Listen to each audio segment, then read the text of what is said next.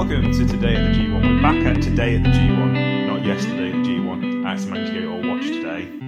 From a six match show at Hiroshima Sun Plaza, which I didn't watch all of it. Because I had to I had to like work for a living today. Um, but first match was Ryuki Oe, um, who lost unsurprisingly to El Desperado. Despy going with the Indian Deathlock for a finisher this time, varying it up, trying different things out on some poor, unfortunate young men that he has them who've had the misfortune to get their limbs torn off by Despy. Uh, very good, from what I understand. Don't really know anything about it because I didn't watch it. Then Hiromu Takahashi uh, took on Kenta and took him to 20 minutes, 19 minutes and one seconds. So that's pretty impressive for a junior heavyweight to go against a top line heavyweight like that. Obviously, Hiromu is kind of replacing Naito um, in this sense, as Bushi did last week and Nagata did the week before. They're varying it amongst uh, people, but they're supposed to have proper G1 style length of matches, and I'm guessing this was no different. I didn't get a chance to watch it because I only had time to watch four matches before I had to record this podcast, and I reserved it for the actual block matches themselves. Kota Ibushi defeated Tangaloa with a Kamigoye knee. Um, uh, Tangaloa has four points. Kota Ibushi has now ten points. Took the lead momentarily in the tournament uh, Block A match. Uh, block A.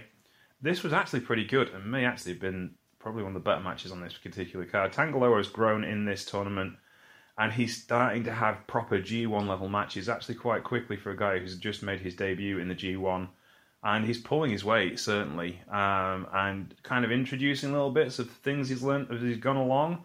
So the uh, Yuji Nagata match he had the other week, he brought out the Exploder from Yuji Nagata. He had that in there. He had Ibushi's own um, standing moonsault in this match as well. There was all sorts of little New Japanisms thrown in and scattered amongst his regular offense, and that was really cool to see. Kota Ibushi was on top form except for the worst botch of the entire tournament where Ibushi went for a dry of Poison Rana just after Tangaloa had hit a perfect Poison Rana and just bodged it completely and missed Loa, who bumped for it, even making it even worse. It was just like, oh, oh. It was horrible to watch. You can't make mistakes like that on such a big stage, but, you know, he's a big star. He will get away with it. 30 minutes and 46 seconds, probably still under solid time. I'd rather watch these two go for 20 minutes, to be honest. But it was fun while it lasted. We'll never get to see these two wrestle each other again on a regular basis, so enjoy it while you can. Zack Sabre Jr. versus Yujiro Takahashi. Oh, just, I'm sorry, I just read the name of the finisher, and it's made my week. Zack Sabre Jr. defeated Yujiro Takahashi by Tesco meal deal. For those of you who do not live in the United Kingdom, Tesco meal deal means you get a bag of crisps or chips if you are from North America, a sandwich, and a bottle of either Coke, water, Dr. Pepper, or your preferred beverage for £3. I have had a couple of Tesco meal deals this week, and I went with sushi, a bottle of Coke, and some prawn and cocktail crisps.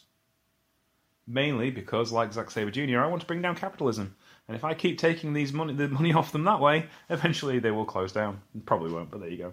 Yujiro um, actually tried some submission a little bit in this match, but he went back to his regular plan of hitting some big spots and hoping, which is really all he could do against Zack, who tied him in knots. Actually, Yujiro was on top for a lot of this match, to the point of being slightly boring, but it was alright for what it was. Pieter had a nice baseball cap. I thought she looked cool. Um, and Zach was just Zach, and he takes it to 10 points. And with that win over Ibushi, he tops the group so far.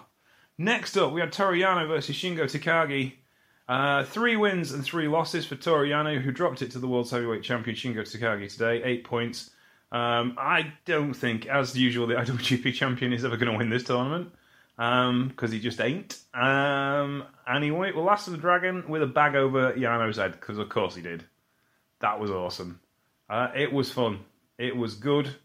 Uh, it it wasn't classic Yano because it went slightly too long. Um, and but I mean, if they'd just breven, shortened it up a little bit, but Shingo has to be Shingo, I suppose. But he's not really the star of this match. It's just like how is Yano going to lose? But it was fun while it lasted, but it was never going to be anything special. And then the main event, the Great O-Khan lost to Tomohiro Ishii, who is on a win streak. Four wins, three losses, eight points. O-Khan is on a losing streak. Four wins, three losses, all in a row. Eight points. Vertical drop brainbuster. My God, it looked like he dropped him like a sack of spuds. It lay falling out of the sky like, sky like a satellite that had gone wrong. Um, excuse me. this was awkward to watch because I don't think O-Khan and Ishii actually match each other very well. Ishii occasionally comes up against an opponent that just doesn't match what he does. Either he's much too much like Ishii, or he's just just awkward, and it kind of was just a bit awkward. Things didn't quite gel. It wasn't bad. It wasn't dreadful. It just I just won't watch these two again. I won't really like seeing them again. It just didn't fit in the jigsaw puzzle of New Japan Pro Wrestling. It was just kind of a little bit off. Um, it wasn't as good, for instance, as uh, Kota Ibushi and Tanga Loa, which was the match of the night. Now, I come to think about it, which is worrying. Um, but yeah, it wasn't a bad performance from Ishii. It wasn't a bad performance from O-Khan. Just not these two just don't just don't click as a as a as a pair of opponents. I find, and that's okay. That's fine. Um, yeah, and that was that. So tonight's show is probably going to be quite short. He says, looking at the timestamp. Six minutes and 17 seconds. Well, there was four really short matches, and I only had time to watch them. And there wasn't an awful lot to talk about, apart from Ibushi's massive clanger. Um, I like the closing exchange, the Ishii and O-Khan, but it was an awful long while going there to make it really interesting. Um, Zack and Yujiro I'd watch again. They were alright. And Kota Ibushi and Tangaloa I'd watch four times a week. It was pretty fun. Uh, let's go to the schedule. Tomorrow, I think we're on, aren't we? I think. Uh, September the 18th. Uh, oh, hang on. No, no, it might be not on here. Friday, the September the the eighth. Uh, match lineup is going to be that'll be Kosei Fujita against El Desperado. I wonder if he'll have his legs broken. Yoshi-Hashi versus Tama Tonga. That should be interesting. Two defensive wrestlers. I think Tama might pick up a win there.